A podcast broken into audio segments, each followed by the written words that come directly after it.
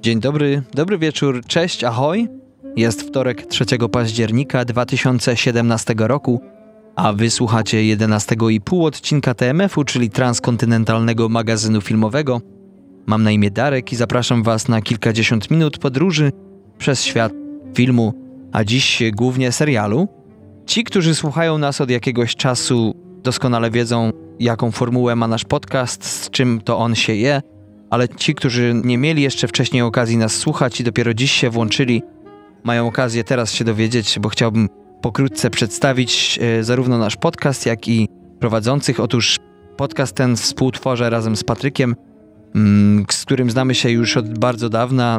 Poznaliśmy się w Gdańsku, gdzie przez jakiś czas graliśmy na deskach jednego teatru. Współzałożyliśmy też i prowadziliśmy kabaret Ścięgno przez kilka lat. No i potem nasze losy się rozdzieliły, a potem jak zeszliśmy się i w kwietniu tego roku powołaliśmy do życia nasz podcast, to Patryk od tamtej pory ze względu na to, iż pracuje na co dzień jako inżynier, zmuszony był przemieszczać się z jednego rejonu świata na drugi. Także jeśli przesłuchacie nasze wcześniejsze odcinki, to jeden nagrywany jest e, z Libanu, drugi ze Szwecji, kolejny to Holandia. Mm, bodajże chyba Niemcy też były, nie jestem teraz już w stanie tego zliczyć, ale było dość egzotycznie, stąd też nasza nazwa transkontynentalny. A nawet jeśli Patryk się nie przemieszcza, to i tak dzieli nas dość spora odległość, bo ja na co dzień mieszkam i pracuję jako aktor w Nowym Jorku, gdzie to osiedliłem się zaraz po studiach. Także nagrywamy zawsze łącząc się przez internet, ale dzięki temu, że właśnie dzisiejsze życie daje nam takie możliwości, to w pełni z tego korzystamy. Nasze pełne odcinki, które wychodzą raz na dwa tygodnie, są poświęcone filmom, które albo w Polsce są nieznane, bądź też bardzo mało znane, albo też z jakiegoś powodu, najczęściej z powodu słabej dystrybucji, lub też y, są przez krytykę dość yy, niedocenione, nie tylko w Polsce, ale i na świecie. Także naszą ideą jest je Wam przybliżać, natomiast te pełne odcinki przeplatane są półodcinkami, którego jeden z nich macie dzisiaj przyjemność słuchać, które od jakiegoś czasu, a dokładnie od dwóch tygodni prowadzimy solo. Patryk obecnie mieszka na Islandii, gdzie prawdopodobnie zostanie przez jeszcze jakiś dłuższy okres, także jego półodcinki mają charakter bardziej skandynawski. Ostatnio miał na przykład odcinek, w którym um, opowiadał o filmie Bagno Baltazara Kormakura, islandzkiego reżysera takich znanych filmów jak 101 Reykjavik. Również został zaangażowany przez Hollywood i wyreżyserował um, naszpikowany gwiazdami film Everest. Ja natomiast y, przez to, że mieszkam w Nowym Jorku, to postanowiłem, iż będę w miarę możliwości starał się przybliżyć właśnie to miasto, życie w Stanach Zjednoczonych, a materiału jest sporo. Dziś na przykład zaplanowany mam dla Was miniserial, czy też miniserię netflixowską Hip Hop Evolution, której większość akcji oczywiście rozgrywa się w Nowym Jorku. Bardzo nam miło jest, że nas słuchacie, że Was przybywa. To zawsze dla nas dodatkowa motywacja do jeszcze bardziej wytężonej pracy. No ale również i z tego miejsca mielibyśmy do Was prośbę. Mówię, mieliśmy, chociaż e, Patryka tutaj ze mną nie ma, ale bacznie nasłuchuje mm, to, co tu się tutaj dzieje. A prośbą tą jest taki oto apel.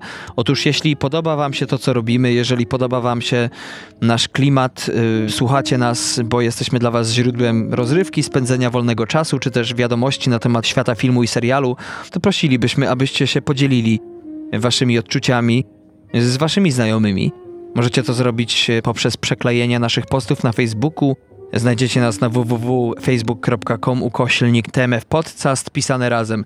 Mamy również stronę internetową www.tmfpodcast.com i tam znajdziecie bardzo wiele informacji na temat naszych odcinków, w których pełno trailerów i innych informacji na temat filmów, które omawiamy. Jest tam również sekcja wideo, gdzie znajdziecie krótkie filmy umieszczane przez nas Możecie również zostawić komentarze na apkach, yy, na których nas słuchacie. Mowa tutaj o takich apkach jak Pocket Casts, Castbox, Podcast Addict, Podcast Go, Pocket Casts czy też e, iTunes na telefonach czy komputerach z systemem operacyjnym marki Apple. Dostępni jesteśmy również w sklepie Google Music, na SoundCloudzie, na YouTubie. Wszędzie jest nas pełno, także prosimy jeszcze raz, podzielcie się nami ze swoimi znajomymi. Nic nie działa lepiej jak poczta pantoflowa. Bardzo będzie nam miło, jeżeli nasza rzesza fanów jeszcze się powiększy. I to chyba tyle, jeśli chodzi o nasz krótki housekeeping.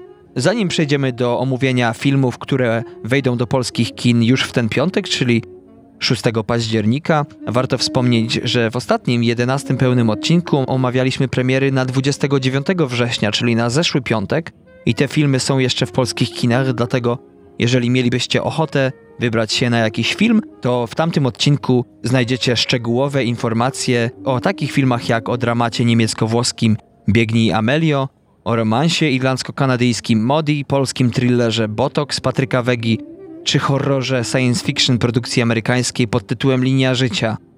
To wszystko tam od 15 minuty 23 sekundy. Tutaj taka ciekawa rzecz a propos polskiej premiery, czyli filmu Botox, reżysera, który znany jest no przecież przede wszystkim z takich filmów jak Pitbull, czy też Służby Specjalne. Otóż e, premiera tego filmu, tak jak już wspomniałem, odbyła się w zeszły piątek, na którą zostali zaproszeni przedstawiciele mediów, w tym Filmwebu czy WP. No i po tej premierze na Filmwebie dość cicho. Mm, nikt nic nie mówi, nikt nic nie wie, a może wie i nie chce powiedzieć. Wiemy, że WP dość mocno obsmarowało ten film, twierdząc, a właściwie błagając swoich widzów, żeby za nic w świecie nie wybierać się do kina na tę szmirę.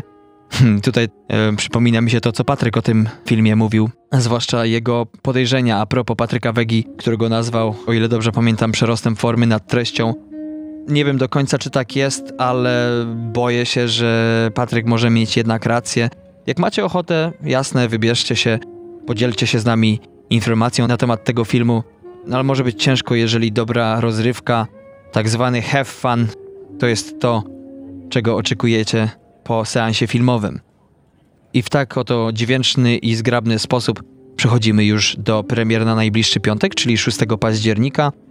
Tych filmów wychodzi w sumie 9, natomiast my zawsze z Patrykiem zawężamy się do czterech. Dzisiaj są to trzy filmy, które naszym zdaniem, nie tylko naszym, bo i mm, użytkowników portalu Filmweb są najbardziej warte zobaczenia. I pierwszym z tych filmów jest y, amerykańska komedia Wszyscy moi mężczyźni w oryginalnym tytule Home Again, której światowa premiera miała miejsce 8 września w Stanach Zjednoczonych. Akcja filmu opowiada o Alice, która rozwodzi się ze swoim mężem, a następnie przenosi się wraz z dziećmi z Nowego Jorku z powrotem do jej rodzinnego Los Angeles. No i tam życie lekko zwalnia tempa, można powiedzieć. Nasza bohaterka stara się wprowadzić nieco więcej spokoju do swojego życia. Po ostatnich perypetiach dostaje pracę w szkole dla dzieci, no i randkowanie oczywiście spada na daleki, ale to bardzo daleki plan. Ale jak to w takich filmach bywa, wszystko wywraca się do góry nogami, gdy kobieta spotyka nie jednego, nie dwóch, a trzech mężczyzn i to w dodatku uroczych, którzy przybyli do Los Angeles w pogoni za marzeniami, sławą i pieniądzem.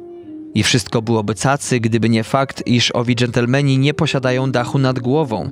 Słysząc to, nasza bohaterka początkowo się waha, co trzeba też jej zaliczyć na plus, lecz następnie, jak to w takich komediach bywa, pozwala kawalerom na tymczasowy pobyt w jej domu, co jak się można domyślać bardzo szybko przerodzi się w pasmo damsko-męskich perypetii, które z czasem przekształcą się w coś więcej, a całość zostanie przyprawiona niezapowiedzianym przybyciem męża, byłego męża kobiety i będzie, jak to mówią w Stanach Zjednoczonych, siwy dym. Za scenariusz i reżyserię tego filmu odpowiada Hallie Myers-Shires, dla której jest to debiut reżyserski, chociaż trzeba powiedzieć, że kobieta ta od bardzo dawna gdzieś tam krąży wokół filmu, ponieważ jest córką znanych w świadku Hollywood reżyserów. Jej debiutem filmowym była komedia Ojciec Panny Młodej, część pierwsza z 1991 roku, którą wyreżyserował jej tata, Charles Shire. Potem wystąpiła w kontynuacji tego filmu ze Stevenem Martinem w roli głównej w 1995 roku. Następnie wystąpiła w komedii familijnej Niewierzcie bliźniaczką jej mamy, czyli Nancy Myers. Film ten wszedł do kin w 1998 roku z Denisem Quaidem, Lindsay Lohan i nieżyjącą już żoną Liama Nisona, Nataszą Richardson – Natomiast jednym z jej ostatnich filmów, w których wystąpiła, była komedia romantyczna w reżyserii jej mamy pod tytułem Czego pragną kobiety. Słynny film z 2000 roku z Helen Hunt i Melem Gibsonem w rolach głównych. A jeśli chodzi o role główne tego dzisiejszego filmu, to wspomnianą już Alice gra Reese Witherspoon, aktorka mająca na koncie m.in. Oscara, Złotego Globa i nagrodę BAFTY za film biograficzny Spacer po linie, opowiadającym o Johnem Cashu, słynnym amerykańskim muzyku w reżyserii Jamesa Mangolda z Joaquinem Phoenixem z 2005 roku. Widziana była również w Legalnej Blondynce, w części pierwszej i drugiej. Natomiast ostatnio widzieliśmy ją zarówno w dramacie biograficznym Dzika Droga w reżyserii Jean-Marc Valla mm, z 2014 roku, za który to film była nominowana do Oscara, a także w serialu HBO Małe Wielkie Kłamstewka z tego roku, o którym już kilkukrotnie na falach naszego podcastu wspomnieliśmy i wspomnimy także w dalszej części dzisiejszego półodcinka, mm, w którym to wystąpiła w towarzystwie takich aktorek jak Nicole Kidman, Laura Dern czy Zoe Kravitz. A partneruje jej we wszystkich moich mężczyznach e, m.in. Michael Sheen, znany z takich filmów jak e, dramat biograficzny Królowa Stevena Frearsa z 2006 roku, za który to Oscara otrzymała Helen Mirren. W tym filmie Michael Sheen zagrał Tonego Blaira. Oprócz tego wystąpił również w dramacie Frost Nixon Rona Howarda z 2008 roku, w filmie przygodowym sci-fi Pasażerowie z 2016 roku, a także ci bardziej wnikliwi mogą go zapamiętać z roli nadętego znawcy sztuki francuskiej Paula z komedii Woody'ego Allena o północy w Paryżu z 2011 roku. Natomiast całość obsady, jeśli chodzi o najbardziej znanych aktorów, domyka Nat Wolf, który wystąpił wcześniej w komedii Praktykant Nancy Myers, mamy dzisiejszej reżyserki z 2015 roku z Robertem De Niro, Anne Hathaway i René Russo w rolach głównych, a także dramatu romantycznego Gwiazd naszych wina Josha Buna z 2014 roku, mm, w którym to wystąpił obok gwiazdy filmu Baby Driver, czyli Angela Elgorta. Jeśli chodzi o budżet tego filmu, to jest to około 12 milionów dolarów. Do tej pory prawie że podwoił już tę kwotę, bo na swoim koncie zarobił ponad 23 miliony dolarów. I jest to bardzo ciekawe, ponieważ krytyka, zarówno jeśli chodzi o IMDb, jak Rotten Tomatoes, nie jest temu filmowi przychylna. Na IMDb jest to 5,7, na Rotten 33% recenzentów wypowiedziało się pozytywnie o tym filmie, a jeśli chodzi o widzów, to troszeczkę więcej, jest to 53%. Y, no, wczytując się w recenzję tego filmu i to nawet niewnikliwie, trzeba przyznać, że krytyka jedzie po tym filmie i to dość ostro, zarzucając mu przede wszystkim naiwność, y, to, że obraża inteligencję widza, to, że film ten jest monotonny, pełen tanich żartów. No i też nie stronią niektórzy od przytyku, który sugeruje nepotyzm głównej sprawczyni tego serialu, czyli reżyserki i scenarzystki Hayley Myers-Shire, mówiąc o niej, że jabłko nie tylko nie spadło daleko od jabłoni, ale mocno trzyma się gałęzi. Nie wiem, czy mogę się z tym zgodzić, bo, bo komedie wyreżyserowane przez jej rodziców cieszą się dosyć e, niezłą popularnością, również wśród krytyków. Ale znajdą się również recenzje, które kpią z tego filmu w dosyć ironiczny sposób. Jeden z bardziej znanych amerykańskich recenzentów stwierdził, że niewiele trzeba by dodać, żeby zmienić ten film z komedii w jakiś niezły horror. No, jeżeli ktoś chciałby lekką, tanią rozrywkę i lubi ten typ kina, to zapraszamy. Mam nadzieję, że się nie rozczarujecie, że będzie to dobrze spędzony czas. No ale jeżeli nie jesteście pewni, to lepiej trzymać się z dala. Drugim filmem, o którym chciałbym Wam dzisiaj wspomnieć, to bardzo ciekawy projekt polsko-brytyjski. Jest to animowany dramat kryminalny Twój Vincent z oryginalnego Loving Vincent, który w tym roku był już nominowany do Złotych Lwów w Gdyni. Jest to pierwszy na świecie pełnometrażowy, całkowicie namalowany film animowany, zrealizowany tę samą techniką malarską, którą posługiwał się słynny malarz. Film ten opowiada o życiu i śmierci chyba najbardziej znanego malarza wszechczasów i zarazem jednej z najbardziej tragicznych postaci wśród nich, czyli samego Vincenta van Gogha, który urodził się w 1853 roku a zmarł prawie dokładnie 127 lat temu, w 1890 roku. Hmm, trzeba tutaj dodać, dla tych, którzy dokładnie nie znają szczegółów, jak do tego doszło, jest to dosyć ciekawa, interesująca historia, ponieważ słynny malarz poniósł śmierć w wyniku rany postrzałowej. Otóż kula przeszyła klatkę piersiową, ale nie naruszyła żadnych z jego narządów, także malarz był w stanie wrócić do domu. Tam lekarze próbowali opatrzeć go najlepiej jak potrafili. Zostawili go na noc palącego fajkę w swoim pokoju. Rano Vincenta zdawało się nie opuszczać dobre poczucie humoru, ale potem było już troszeczkę gorzej. Nastąpiła wewnętrzna infekcja i 30 godzin później malarza nie było już wśród żywych. Niektórzy mogą się spierać z tym, czy Vincent van Gogh był świetnym malarzem, czy nie, bo sam spotkałem wiele osób, którym jego technika nie przypadła do gustu. Lecz jest jedna rzecz, co do której chyba raczej na pewno nie można mieć wątpliwości. Mm, otóż ten malarz był naprawdę płodnym artystą, ponieważ w ponad 10 lat namalował ponad 2100 obrazów, a większość z nich została namalowana w ostatnich dwóch latach jego życia. Jego twórczość charakteryzują przede wszystkim krajobrazy, malował też martwą naturę, nie stronił przecież od portretów i niektórzy żartobliwie nazywają go prekursorem tak zwanego selfie, gdyż autoportrety stały się również, y, a może nawet przede wszystkim, jego znakiem rozpoznawczym. Akcja filmu rozpoczyna się w rok po śmierci malarza, kiedy to Armand, syn listonosza, który zdążył się był zaprzyjaźnić z malarzem za jego życia, ma za zadanie zawieść niewysłany list Vincenta do jego brata, Theo. No i podczas podróży Armand spotyka wielu ludzi, którzy znali byli słynnego malarza, a są to osobnicy począwszy od dostawcy przyborów malarskich po lekarza, który był przy artyście w jego ostatnich chwilach. Premiera światowa tego filmu nastąpiła 12 czerwca 2017 roku, natomiast e, film ten grany był już w Polsce. Swoją prapremierę miał podczas festiwalu Nowe Horyzonty we Wrocławiu 4 sierpnia tego roku. Za scenariusz i reżyserię odpowiada Dorota Kobiela, która jest absolwentką Akademii Sztuk Pięknych w Warszawie oraz zdobywczynią stypendium Ministerstwa Kultury za osiągnięcia w malarstwie i grafice i te stypendium otrzymywała 4 lata pod rząd, także jest to mm, no, dosyć uznana marka, można powiedzieć. Jest to artystka, która już w pewien sposób udowodniła swoją klasę.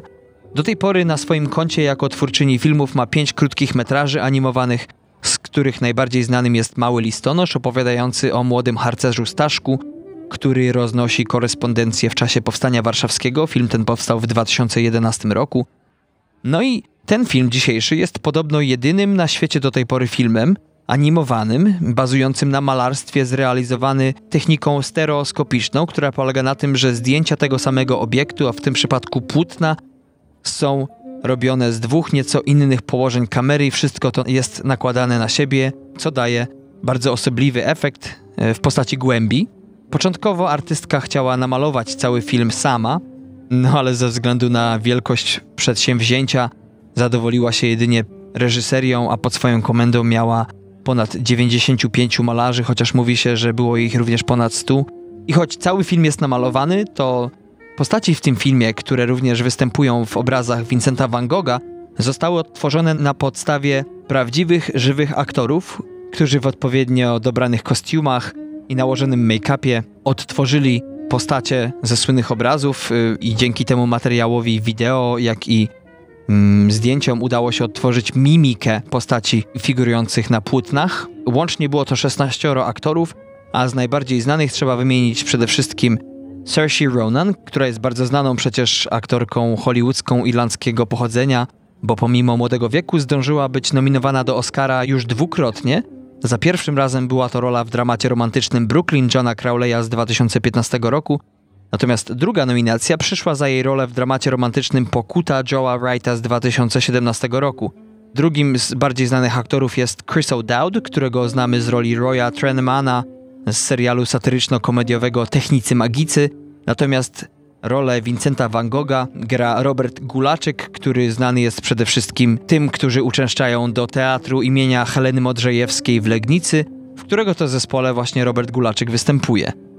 Jeśli chodzi o krytykę, to IMDb bardzo wychwala ten film, dając mu 8.2, natomiast Rotten Tomato już nie jest takie szczodre, bo co prawda 94% widzów wypowiedziało się bardzo pochlebnie o tym filmie, to jednak e, jeśli chodzi o krytyków jest to trochę mniej, bo tylko 76%.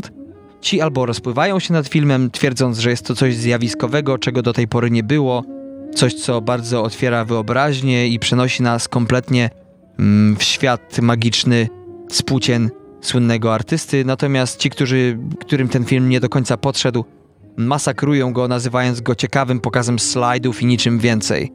Jeśli macie ochotę dowiedzieć się czegoś więcej na temat tego filmu, to w poście do tego odcinka na naszej stronie www.tmfpodcast.com umieścimy link do strony lovingvincent.com, na której to znajdziecie bardzo wiele ciekawych materiałów, wypowiedzi twórców, the making of, oprócz tego wywiady z aktorami, którzy mieli okazję brać udział w tym projekcie, także warto spędzić jakiś czas tam. Y, ja naprawdę sporo się dowiedziałem.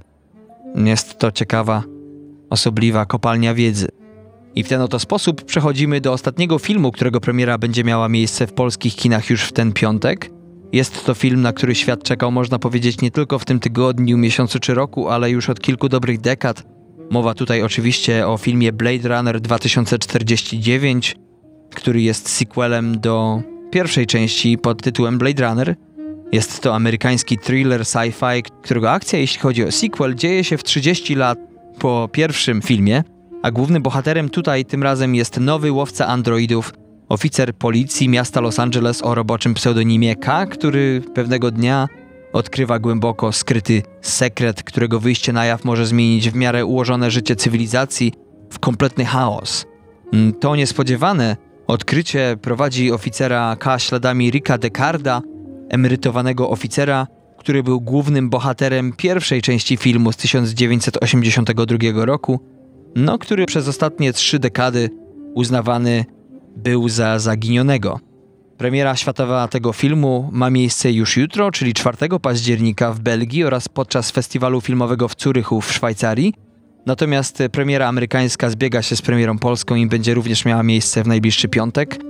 Za scenariusz tego sequelu odpowiada dwóch panów. Pierwszy z nich to Hampton Fincher, który pracował już przy poprzedniej wersji filmu z 1982 roku w reżyserii Ridleya Scotta z Harrisonem Fordem, Rutgerem Hauerem i Daryl Hannah w rolach głównych. A drugim panem jest Michael Green, współautor scenariuszy do takich filmów jak film akcji science fiction Green Lantern w reżyserii Martina Campbella z 2011 roku z Ryanem Reynoldsem w roli głównej, czy dramat science fiction Logan Wolverine w reżyserii Jamesa Mangolda z tego roku z Hugh Jackmanem i Patrickiem Stewartem, dla których dodajmy było to pożegnanie z serią X-Men.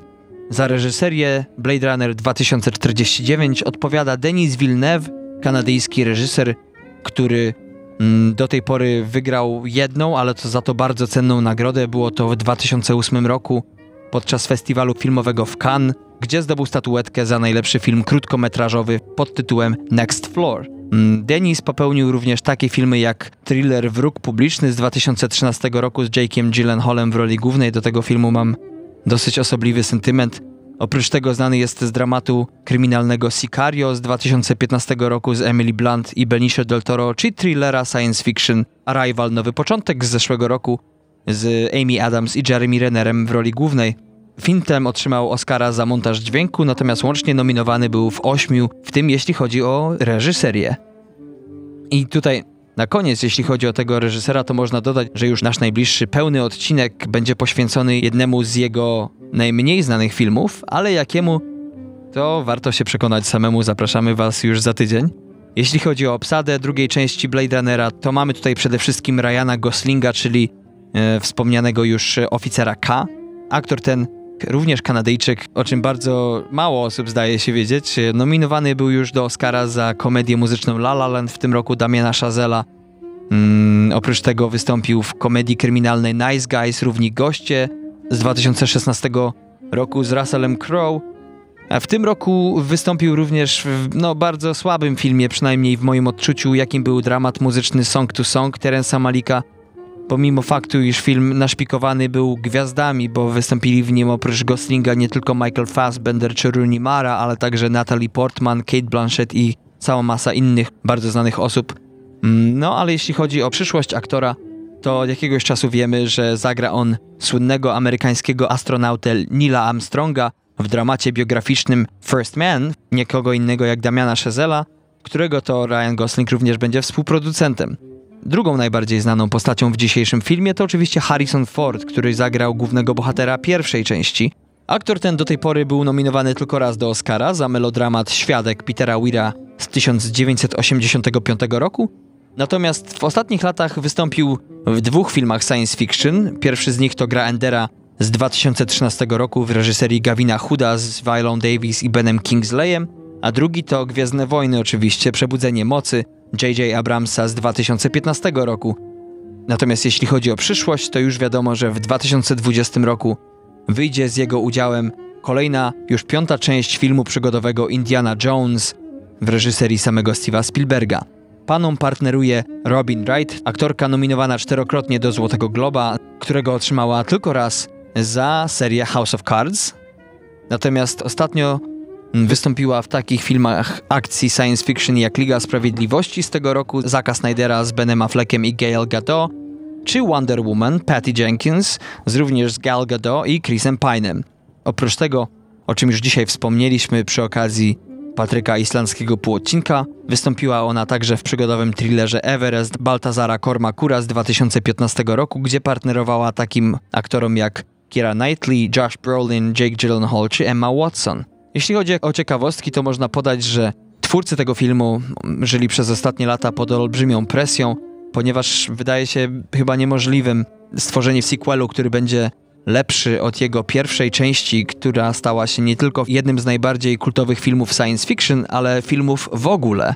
Mm, no, Denis Villeneuve i Harrison Ford początkowo byli bardzo przeciwni sequelowi, ale po przeczytaniu scenariusza stwierdzili, że jest on jednym z lepszych, w jakie kiedykolwiek przyszło im się zagłębić. Także mam nadzieję, że zarówno kultowy aktor, jak i coraz lepiej radzący sobie reżyser nie użą tak jak Stephen King podczas premier filmów opartych na jego książkach. I tutaj można im zawierzyć na słowo. No, ciężko dziwić się, że twórcy ci żyli pod tak olbrzymią presją, ponieważ wystarczy chociażby wspomnieć to, że budżet tego filmu to około 185 milionów dolarów. Jest to jeden z najdroższych filmów roku. Także no, będzie, mam nadzieję, że będzie co oglądać. Wybieram się na ten film w najbliższy piątek. Akurat udało mi się znaleźć takie miejsce, gdzie najpierw będzie grana pierwsza część tego filmu, potem druga.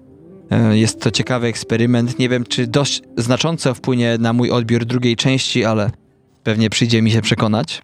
I to tyle, jeśli chodzi o premiery na najbliższy piątek 6 października. Zapraszamy na naszą stronę internetową, gdzie w poście do naszego odcinka będziecie mogli obejrzeć sobie trailery, a także jest tam zasób innych linków na temat tego filmu. Mm, natomiast zanim przejdziemy do głównej części naszego dzisiejszego półodcinka, czyli do Hip Hop Evolution, to krótka wzmianka o newsach, o gorących wiadomościach, które gruchnęły w tym tygodniu e, w prasie, w radio, w telewizji czy po prostu w internecie. E, pierwszym z newsów jest to, że Chevy Chase, Andy McDowell i Richard Dreyfus oraz komik Louis Black wystąpił razem w komedii The Last Laugh, czyli w wolnym TMF-owskim tłumaczeniu Ten się śmieje, kto się śmieje ostatni, w reżyserii Grega Pritikina, który będzie dostępny w przyszłości na Netflixie, który będzie opowiadał o komiku i agencie, którzy po 50 latach przerwy zaczynają pracować razem. E, Chevy Chase, wiadomo, znany jest polskim widzom przede wszystkim z serii filmów w Krzywym Zwierciadle. Andy McDowell to wiadomo przede wszystkim Dzień Świstaka, a Richard Dreyfus, no ciężko sobie wyobrazić szczęki bez niego. Kolejną wiadomością, która ujrzała w tym tygodniu światło dzienne, to to, iż słynny reżyser Spike Lee oraz Jordan Peele, który znany jest za reżyserię filmu Get Out Uciekaj, który stał się z miejsca fenomenem, jeśli chodzi o amerykańskie kino, bo nazwany był również y, thrillerem społecznym. Dorobił się również bardzo szybko miana thrillera społecznego. Połączą swoje siły i rozpoczną pracę nad dramatem Black Klansman, opowiadającym o Ku Klux Klanie, a dokładnie o czarnoskórym detektywie w Colorado Springs Ronie Stalworthie, który wstąpił w szeregi KKK, a nawet awansował bardzo wysoko w szeregi tej organizacji. No i wszystko to doprowadziło do sabotażu bardzo wielu negatywnych działań tej grupy, ponieważ oficer przekazywał bardzo wiele materiałów, które zdobył policji. Jest to bardzo ciekawy temat, e, zwłaszcza w Stanach Zjednoczonych, bo no, ostatnio nastała moda właśnie na rozliczenie się z rasizmu Zresztą w polskiej telewizji, czy w polskiej prasie zresztą pewnie co jakiś czas e, słyszycie na temat czy to różnych zamieszek, czy różnych innych kontrowersji związanych z jeszcze istniejącymi podziałami rasowymi. Także jestem ciekawy, czy ten projekt e, no, podąży śladem Get Out, czy też okaże się niewypałem. Patryk będzie bardzo szczęśliwy, wiedząc, a pewnie już wie, że to, o czym on się zastanawiał, e, stanie się faktem a mowa tutaj o oczywiście szwedzkim filmie Mężczyzna imieniem Owe, amerykański remake został właśnie potwierdzony przez oficjalne źródła.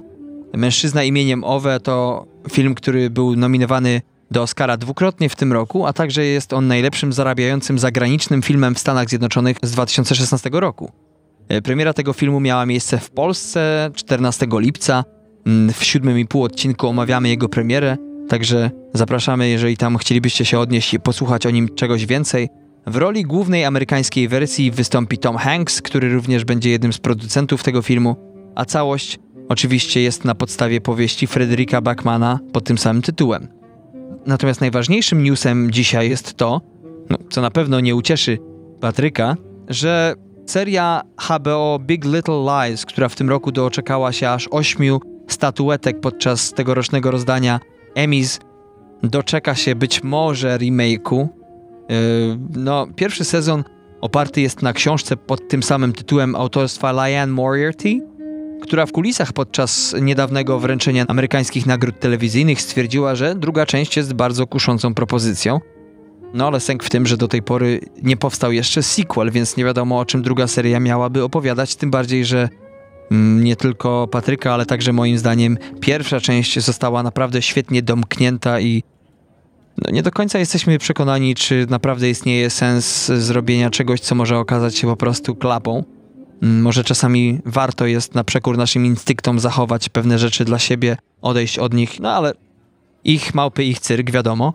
Mm, obie producentki zresztą Reese Witherspoon i Nicole Kidman, które grają również jedne z głównych ról w tym filmie, również wypowiedziały się podczas e, niedawnej ceremonii, twierdząc, że tak jak wszyscy wiedzą, obie są małymi, wielkimi kłamczuchami, więc nigdy nie wiadomo, czy to, co mówią, jest rzeczywiście prawdziwe, czy nie, ale że mocno się zastanawiają nad drugą serią. Mm, no i nie wiem, chyba dam Patrykowi telefon do nich, żeby ten pomógł im podjąć decyzję. E, no, bardziej konkretny już, y, czy raczej uczciwy, zdaje się być w tej kwestii reżyser pierwszej części Jean-Marc Vallée, który stawia sprawę dość uczciwie. Pytany, co będzie z sequelem do świetnej pierwszej części, mówi wprost: Nie wiem. Jeśli chodzi o wspomniane już nagrody podczas rozdania Emmys, to zarówno Nicole Kidman, Alexander Skarsgård, jak i Laura Dern zdobyły główne nagrody aktorskie. Pozostałe nominacje to reżyseria, kostiumy, casting i muzyka. A akcja serii, która dostępna jest nadal na HBO, e, dzieje się w mieście Monterey w stanie Kalifornia i opowiada o grupie matek, które razem przechodzą przez trudy bycia właśnie matką, kobietą, no a wszystko to przy wszechobecnej agresji ze strony mężczyzn. No i tyle tylko możemy zdradzić tym, którzy jeszcze tej serii nie obejrzeli. Warto, bo e, nie tylko naszym, tak jak powiedziałem, ale i zdaniem amerykańskiej kapituły, jeśli chodzi o telewizję, no ten serial no, jest najlepszym, jeśli chodzi o 2017 rok, póki co. I to tyle, jeśli chodzi o newsy. No i tak w ten sposób przechodzimy do głównego dania dzisiejszego półodcinka, czyli do serii Hip Hop Evolution, która została wyprodukowana rok temu, w 2016 roku, natomiast niedawno weszła w formie czteroodcinkowej na platformę streamingową Netflix, y, która z tego co wiem, z tego co się orientuję, dostępna jest już także w Polsce, także Ci, którzy z Was mają dostęp do tego, zapraszam, naprawdę warto. Y, o czym jest ta seria? No jest oczywiście o początkach, powstaniu i ewolucji, jak sama nazwa wskazuje, najpopularniejszego gatunku muzycznego ostatnich dekad. Za scenariusz tej serii odpowiada Rodrigo Baskunan, który na swoim koncie nie ma jeszcze znaczących projektów. Za reżyserię wzięło się trzech panów. Są to Sam Dunn, Scott McFadden i Darby Wheeler – są to panowie, którzy do tej pory bardziej znani są właśnie z dokumentów muzycznych, takich jak e, Global Metal czy Iron Maiden Flight 666. Także tutaj nam niewiele to powie. No, ale wiadomo, panowie mają już dość pokaźne doświadczenie, jeśli chodzi o tego typu filmy, więc można im tutaj zawierzyć na słowo. Natomiast za rolę prowadzącego, czyli pana, który przepytuje i użycza komentarzu z OFU, wziął się znany kanadyjski hip-hopowiec i radiowiec Shadrach Kabango, urodzony w Kenii w rodzinie imigrantów z Rwandy, e, który sam sfinansował swój pierwszy album z 2005 roku, a do 2013 wyprodukował już łącznie pięć albumów. Pamiętacie, na początku dzisiejszego półodcinka wspomniałem, że Patryka półodcinki będą bardziej mm, islandzkie, bardziej skandynawskie, moje nowojorskie. No i tak przygotowując się do dzisiejszego, w cudzysłowie, występu, Mm, zdałem sobie sprawę, że ten podcast dzisiejszy będzie dosyć niecodzienny, ponieważ ciężko jest mówić o serialu, gdy nie jest to typowy serial. Bo sercem, jak sama nazwa wskazuje, jest tutaj muzyka, a nie stricte obraz. No i takie mam podejrzenie, że z dzisiejszego półodcinka zrobi się taki crossover e, między właśnie podcastem filmowym a muzycznym i bardziej dzisiaj będzie on skierowany właśnie na tę drugą dziedzinę. No ale trudno, co zrobić? Mm, co mnie skłoniło, żeby obejrzeć tę serię? No oprócz tego, że oczywiście akcja dzieje się w Nowym Jorku yy, przez większą część tej serii, to ja jestem człowiekiem, który dorastał, a w zasadzie którego nastoletnie lata przypadają na ostatnią dekadę XX wieku, kiedy to właśnie e, hip-hop wdzierał się na salony, właściwie to już, e, no, że tak powiem, z butami wlazł na amerykańskie salony. No, ale jako dzieciak za bardzo o nim nie wiedziałem. Nie był to mój gatunek muzyczny. Wiadomo, że każdy miał gdzieś tam kasetę Leroya, OSTR, Paktofoniki, czy też, no, przecież kalibru 44. E, ale nie wiedziałem zupełnie skąd ten gatunek muzyczny się wywodzi, jak do tego doszło, przez co przeszedł, jak ewoluował. Miałem powiedzmy dość ogólne wrażenie na temat tej muzyki. Też e, nieco machinalnie mogłem wymienić znanych raperów takich jak Tupac, Wu-Tang Clan, Eminem, Dr. Dre czy Snoop Dogg oraz tych wspomnianych już polskich twórców, ale to tyle. Mm, więc dla mnie jako dla dzieciaka było to oczywiste, że gatunek to właśnie rozpoczął się od nich, a rzeczywistość, zwłaszcza po obejrzeniu Hip Hop Evolution, no, zmieniła się zupełnie. Hip-hop przeszedł bardzo długą i żmudną i dość wyboistą drogę, mm, by być tym, czym dziś jest obecnie, czyli nie tylko gatunkiem muzycznym, ale przede wszystkim globalną kulturą. I często jak mówimy o rapie czy hip-hopie, to bardzo wiele osób zdaje się nie znać tej różnicy, czym jest hip-hop, czym rap, ja pamiętam, że jak byłem dzieciakiem i czasami kogoś się pytałem, to powiedzieli mi, że wiesz, stary, hip-hop to jest o życiu, o tym jak ciężko jest żyć, a rap to jest bardziej kierunek artystyczny i tak dalej. Natomiast okazuje się, że jest to zupełnie nieprawda, bo hip-hop to gatunek, natomiast rap to jedna z jego czterech składowych, bo oprócz niej mamy tu również breakdance, DJ-ów oraz graffiti. Hip-hop to globalna kultura, która zmieniła nie tylko muzykę, ale i taniec, modę, język, którym Amerykanie się głównie mm, posługują. Mm, no i tak zdominował rynek, że do dzisiaj najbardziej, najlepiej zarabiającymi twórcami są właśnie raperzy. Mm, jest to praktycznie jedyna muzyka słyszalna z samochodów, e, które czasami parkują z zimnym łokciem pod e, na przykład moim domem na Brooklynie. E, często też społeczność afroamerykańska czy karaibska urządza sobie tak zwane block parties, czyli po prostu wyciągają jakiegoś e, lepszej jakości kasprzaka i puszczają największe hity raperskie, mm, które słychać z odległości pięciu przecznic. E, często też karawany samochodów jeżdżą sobie po afroamerykańskich dzielnicach, puszczając muzykę. E, taka tutaj panuje kultura. Mm, tak też społeczność afroamerykańska zbiera się na imprezy.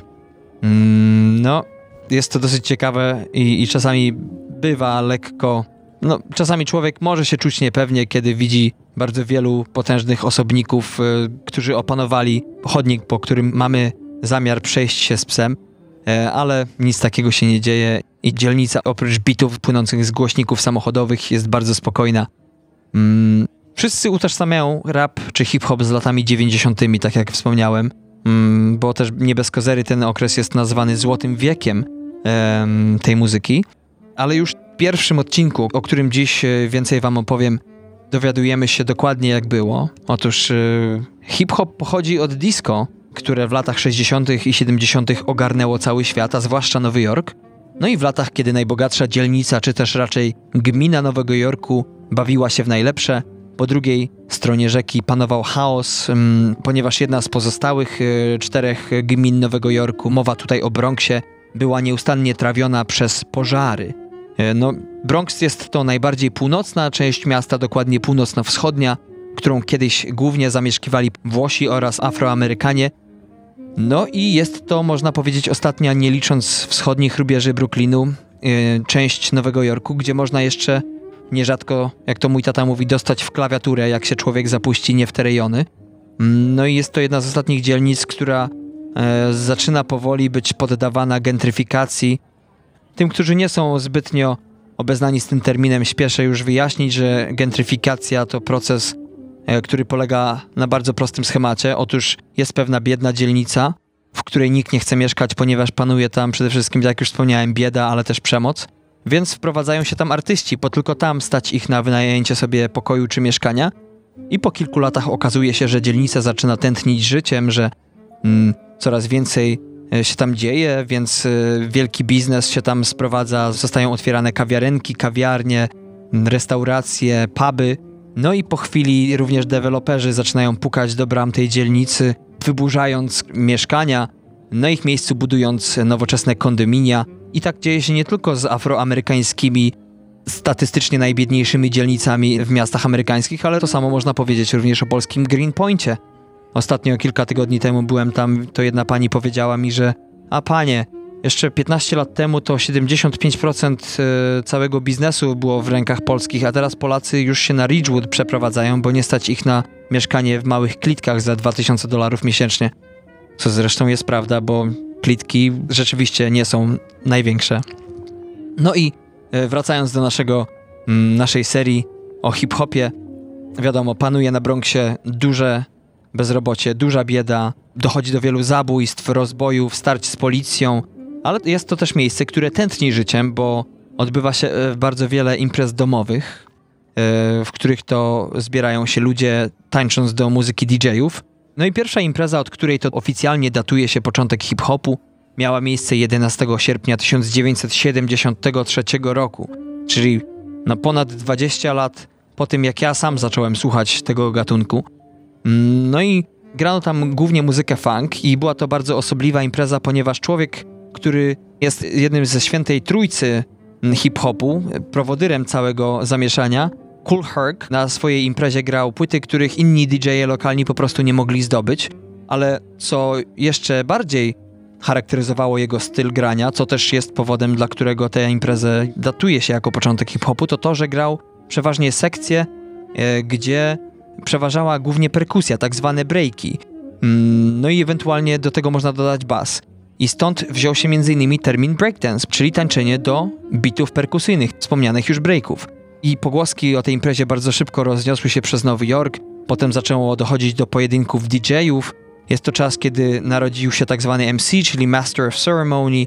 E, był to człowiek, który dzierżył mikrofon w ręku i do muzyki DJ-a rzucał hasła w kierunku publiczności, zaczepiał ją, podkręcał atmosferę. Ale wszystko to bardzo często miało również e, miejsce podczas e, dealowania narkotyków, głównie marihuany. Jeden z prekursorów m, tego gatunku e, powiedział kiedyś, że w ciągu godziny oprócz mówienia do mikrofonu i grania muzyki potrafił sprzedać ponad 160 porcji tego narkotyku. Także no, na pewno nie zasypiali gruszek w popiele na tych imprezach. Pierwsza seria opowiada o takich ludziach właśnie jak DJ Cool Herc, który dał podwaliny temu gatunkowi Kolejnym z Świętej Trójcy jest pan o wdzięcznym imieniu Afryka Bambata. Jest to były gangster, były członek gangu, który zmienił społeczność afroamerykańską i stworzył tak naprawdę kulturę hip-hopu, ponieważ y, zamiast dzielić zaczął łączyć gangi, które sformowały bardzo szybko grupę tak zwaną Zulu Nation. I jakby od tego zaczął się masowy ruch Afroamerykanów, których łączyła niesamowita wartość, jaką jest przecież muzyka.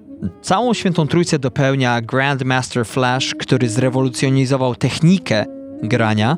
Otóż e, po skombinowaniu sprzętu zewsząd, z porzuconych samochodów, ze złomowisk, zaczął skreczować płyty. Zaczął robić tak zwany looping, czyli granie jednego motywu non-stop. E, no i tak to już się wzięło, wszystko to poszło w świat i coraz więcej osób zaczęło kombinować sprzęt i zaczęło grać nie tylko po domach, ale i po większych klubach.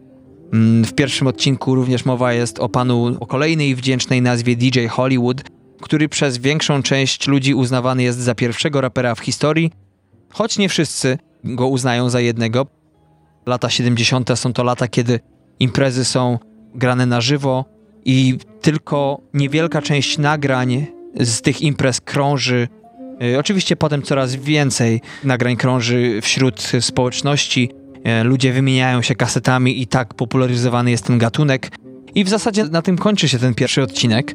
E, potem oczywiście dowiadujemy się, że tak naprawdę rok 1977 jest bardzo przełomowy, ponieważ następuje blackout, czyli przerwa w dostawie prądu w całym mieście, więc kilkanaście milionów ludzi żyje w ciemnościach. No i podczas e, tej dosyć ciężkiej sytuacji dochodzi do masy kradzieży, przede wszystkim jeśli chodzi o sklepy muzyczne. Ludzie wynoszą sprzęt na potęgę i od tego momentu w parkach, na skwerach y, i po różnych piwnicach spotyka się coraz więcej osobników mm, zaopatrzonych już w profesjonalny sprzęt i wszystko idzie ogromnie do przodu.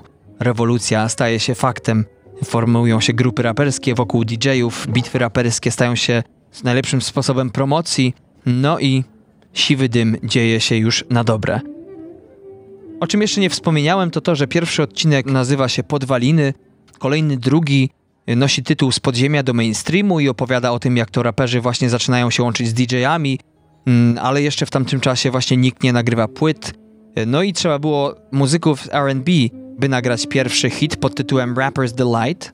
Trzeci odcinek nosi nazwę Nowa Gwardia i tutaj twórcy koncentrują się wokół słynnej na całym świecie grupy Run DMC, którzy zapoczątkowali nową erę hip-hopu. Odcinek ten opowiada również o tym, jak dwaj panowie, czyli Russell Simmons i Rick Rubin, współzakładają pierwszą w historii wytwórnię hip-hopową Def Jam Recordings. No i tak nastaje era nazwana Złotym Wiekiem hip-hopu, której kulminacją było pojawienie się grupy Public Enemies, mojej chyba jednej z najbardziej ulubionych grup e, hip-hopowych. Natomiast ostatni odcinek to narodziny gangsta rapu, czyli tego, o czym my najczęściej chyba słyszeliśmy w ostatnich dekadach, czyli no, pojedynków, które wychodzą poza stricte muzyczne i dochodzi tutaj przecież do wielu przestępstw, wielu morderstw, no, a motywem jest oczywiście zawsze udowodnienie, który jest bardziej mojszy niż twojszy. Mm, odcinek ten opowiada, jak to Ice-T zapoczątkowuje tak zwany gangsta rap, e, opowiadając o tym, jak to wiele przestępstw e, dzieje się w Los Angeles. Potem wychodzi album Straight Outta Compton grupy NWA, która rewolucjonizuje mocno, przy tym szokując całe Stany Zjednoczone. Zresztą na podstawie tej grupy nie tak dawno wyszedł przecież film biograficzny Straight Outta Compton, który w Stanach Zjednoczonych cieszył się ogromną popularnością. Następnie mamy oczywiście doktora Dre, który wypuszcza swój słynny album The Chronic, który no na dobre wpuszcza hip-hop na salony, stając się pierwszym hitem popkulturowym rodem z hip-hopu.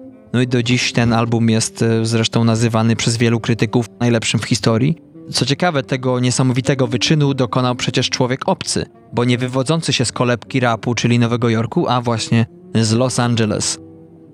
Jeśli chodzi o plusy tej serii, to naprawdę trzeba powiedzieć, że mamy e, tutaj y, archiwalne materiały, kręcone często w domowych warunkach, zestawione z obrazem dzisiejszych twórców, ojców, założycieli i ewolucjonistów tego gatunku muzycznego. Bardzo wielu z nich do dziś żyje, więc świetnie się ogląda ich młode twarze, ich energię w akcji, kiedy to grali w klubach muzycznych nowojorskich, czy to aranżowanych w piwnicy, czy też już na salonach. Oprócz tego e, seria ma świetną oprawę muzyczną, scenariusz, e, pytania, e, montaż, który daje nam naprawdę bardzo wiele informacji nie tylko na temat samego gatunku, ale również na temat y, osobowości przepytywanych y, raperów. Jest to naprawdę smaczek, coś czego wcześniej w swojej świadomości nie miałem, a teraz jest przede mną. Kiedy myślę hip-hop, to już mam w głowie to wszystko, co dane mi było obejrzeć. Oczywiście film ten nie jest wolny od minusów, bo mm, bardzo wielu krytyków, którzy zajmują się hip-hopem, którzy po prostu posiadają ogromną wiedzę na ten temat, czy też y, jest to, jest to gatunek, który ma dla nich największy priorytet. Zarzucają tej serii to, że no oczywiście nie pokazuje za wiele kobiet. Niewiele ich y, tak naprawdę w porównaniu do mężczyzn para się tym gatunkiem, no ale trzeba tutaj przypomnieć na przykład takie artystki jak Queen Latifah czy zespół Salt and Peppa, y, których ja zresztą słuchałem swego czasu w latach 90. i które robiły przecież ogromną furorę. Pamiętam Santel Pepe pierwszy raz y, usłyszałem na kasecie z soundtrackiem do Gwiezdnego Meczu. Ale a propos kobiet, to jest tutaj taki smaczek y, i wielki ukłon dla pań, ponieważ sprawczynią pierwszego w historii albumu, właśnie Rapper's Delight, o którym była mowa, z muzykami wywodzącymi się z kierunku R&B, była pani Sylwia Robinson, która po usłyszeniu pierwszy raz w życiu rapu stwierdziła, że musi wyprodukować taką muzykę, musi mieć to w swoim portfolio i mm, dopięła swego. Żadnemu panu wcześniej albo nie przeszło to przez myśl, albo po prostu, no, żaden pan wcześniej tego nie dokonał przed nią. Dwa, o czym przeczytałem ostatnio dość przypadkowo, to to, że Afryka Bambata, czyli ten prekursor, który zjednoczył całą tą społeczność afroamerykańską wokół kultury hip-hopowej, w tej serii postrzegany jest jako niekwestionowany bohater Bronxu, człowiek wspomniany już przeze mnie Świętej Trójcy, ale no, z tego co wiem, to wielokrotnie był oskarżany o przestępstwa na tle seksualnym i to najcięższego kalibru. Nie wiem, czy to musi w jakikolwiek sposób wpłynąć na nasz odbiór. Nie uważam, że jest on gloryfikowany w żaden sposób przez twórców tej serii, bo jest tam jedna scena, w której to jakiś tam jego ziomek z dzielni wychwala go w niebiosa, ale to możemy sobie odpuścić. Znani krytycy mówią też, że seria nie porusza wpływu dość licznej grupy muzyków z Miami na ten gatunek muzyczny. Nie ma tutaj dokładnego odtwarzania szczegółów powstawania hip-hopu. Dokument przez to niektórych nazywany jest nawet porażką, ale podsumowując to wszystko, muszę powiedzieć, że niektóre z tych minusów są lekko na wyrost. Oczywiście nie jest to materiał na zajęcia uniwersyteckie, ale dla zwykłego widzosłuchacza, takiego mnie, jest to naprawdę świetne wprowadzenie w temat, idealna pierwsza lekcja. Także naprawdę uważam, że warto, polecam. Y, no dość powiedzieć, że kilkadziesiąt lat po erupcji hip-hopu i wejściu w mainstream, y, jednym naj, najbardziej popularnym musicalem w historii nowoczesnej Ameryki jest y, Hamilton, o którym pewnie wielu naszych słuchaczy słyszało. Musical, który kilka lat temu podbił Broadway. Musical, który trwa około dwóch godzin, w całości jest rapowany, opowiada o powstawaniu Stanów Zjednoczonych, a głównie o Aleksandrze Hamiltonie, który był jednym z ojców założycieli kraju, w którym obecnie mieszkam. Jeśli chodzi o ciekawostkę, to podano kiedyś, że gdyby ten musical był śpiewany w typowym rytmie dla musicali amerykańskich, to trwałby mniej więcej w przedziale czasowym od 6 do 8 godzin, więc bardzo sporo wiedzy, ciekawostek i świetnego rapu wpakowanych jest w te produkcje. Biletów nie można dostać, chyba że ktoś ma naprawdę pokaźną sumę w portfelu. Mm, no i jest to jeden z nielicznych musicali, które oprócz tego, że grane są na Broadwayu, to dorobiły się również stałego zespołu w Chicago. To jeszcze dwie obsady odbywają teraz tournée po Stanach Zjednoczonych, więc chyba lepszej rekomendacji nie trzeba. Uważam, że naprawdę warto jest poświęcić mniej niż 4 godziny, bo każdy z odcinków trwał około 40 kilku minut na to, by zgłębić wiedzę na temat tego gatunku. Sam, jak mówię, nie jestem znawcą hip-hopu, nie jestem wielkim fanem, nie jest to muzyka, do której uderzam non-stop, ale jest to muzyka wszechobecna, a jeżeli ktoś lubi wiedzę, chciałby dowiedzieć się coś, o czym ma jakieś zamydlone, lekkie pojęcie, ale chciałby się dowiedzieć czegoś więcej, to uważam, że warto. Oprócz tego Mm, tu już tak prywatnie mogę powiedzieć, że film ten pokazuje naprawdę ciekawie Nowy Jork, te wszystkie dzielnice, e, z których praktycznie, no dzisiaj większość z nich wygląda już o wiele lepiej, bo wiele miejsc zostało odrestaurowanych. Bronx, który 40 kilka lat temu płonął, dzisiaj też już zapełniony jest nowymi budynkami. Zamieszkany jest również przez, nie tylko już przez Portorykańczyków, czy też Afroamerykanów, czy Włochów. Dzisiaj te podziały są już mniejsze. Również Bronx, który 40 kilka lat temu stał non-stop w ogniu, Dziś jest w większości odrestaurowany, a także już mniej zróżnicowany i podzielony na tle rasowym. Nadal jest to biedna dzielnica, ale i można powiedzieć, że ostatni bastion biedy w Nowym Jorku zostaje lekko wypychany przez proces gentryfikacji i coraz więcej deweloperów e, czyni zakusy, by tam właśnie wybudować coś nowego, co uatrakcyjni dzielnicę, podwyższając swoje ceny nie tylko noclegu, ale i również e, wszystkich innych uciech i przyjemności. No i to chyba tyle, jeśli chodzi o dzisiejszy 11,5 odcinek, który po raz pierwszy prowadziłem solo. Mój odcinek nowojorski. Jeszcze raz dziękuję wszystkim Wam, wszystkim słuchaczom za to, że jesteście z nami, że nas słuchacie. Dziękuję za uwagę. Mam nadzieję, że to, o czym dzisiaj wspomniałem, Was zainteresuje, zaciekawi. E, będzie nam bardzo miło, jeżeli podzielicie się z nami, zostawiając albo komentarz na apkach. Naprawdę pomaga nam to dotrzeć do o wiele większej ilości nowych słuchaczy niż to się może wydawać, a nie kosztuje wiele, więc y, jeszcze raz gorąca prośba. Oprócz tego wiadomo, jesteśmy dostępni na Facebooku czy Instagramie, wystarczy wpisać TMF Podcast, wyszukiwarkę. Na Facebooku publikujemy newsy, mm, a także polecane podcasty, krótkie filmy, posty do odcinków, a na Instagramie dzielimy się zdjęciami póki co y, z obu miejsc, w których mieszkamy, czyli z islandzkiego Husaviku i nowojorskiego Brooklynu. Nie zapominajcie również o naszej stronie internetowej www.tmfpodcast.com. Tam o wiele więcej szczegółów na temat tego, czym się zajmujemy, a także naszych odcinków. No i cóż, i to tyle, jeśli chodzi o dzisiejszy półodcinek. Z tego miejsca chciałbym Was również ja sam i razem z Patrykiem zaprosić na kolejny, tym razem pełny, dwunasty odcinek naszego podcastu, który ukaże się już za tydzień 10 października, w którym oprócz premier na kolejny piątek będziemy opowiadali o filmie w reżyserii jednego z reżyserów, o którym była dzisiaj mowa. Ci, którzy uważnie słuchali, zapewne się domyślają. Ci, którzy słuchali stricte dla przyjemności, będą musieli poczekać przez kilka dni, ale naprawdę warto, bo jest to mocny i świetnie zrealizowany, choć najmniej chyba znany film tego tajemniczego lub też nie reżysera. Dzięki raz jeszcze za uwagę. Trzymajcie się ciepło, gdziekolwiek jesteście. Do zobaczenia, do usłyszenia. Cześć.